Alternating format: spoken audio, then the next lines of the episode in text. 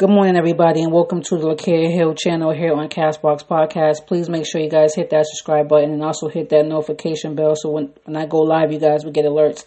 Um, so yesterday, um, I was talking about the K Michelle um, and Tamar Braxton situation on how K Michelle um, talked about that woman's business on live yesterday um, and aired out all her dirty laundry.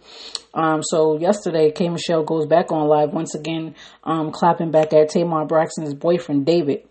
Um, for no apparent reason, she was just being petty and immature, and I thought, you know, um, the stuff that she was saying was very immature of her. Um, and um, I kind of looked at her as being miserable. You know, misery loves company. So, you know, the devil's a liar. So the devil's always going to be working day and night anyways to try to destroy shit. So, you know, that's the road that they take to choose to live their life. You know, it is what it is. But at the end of the day, I just think that she was being very immature and she needs to grow up at this point.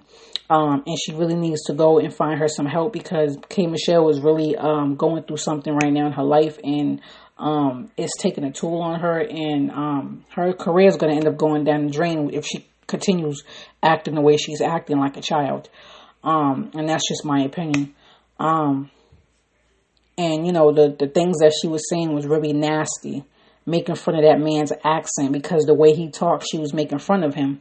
And you know I don't respect that. You know I don't think that you know um, she should have went that route. It really makes her look stupid, and it really um, doesn't make her look any better um, by jumping on live and trying to be funny and doing all that fuck shit, you know. But, anyways, um, make sure you guys don't forget to hit that subscribe button and hit that notification bell as well. Um, I hope everybody have a blessed night.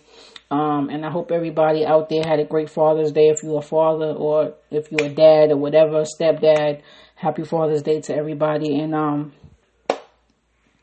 you know, um, prayers up for the ones who can't see their kids. Um, and I hope you guys be safe out there and good night.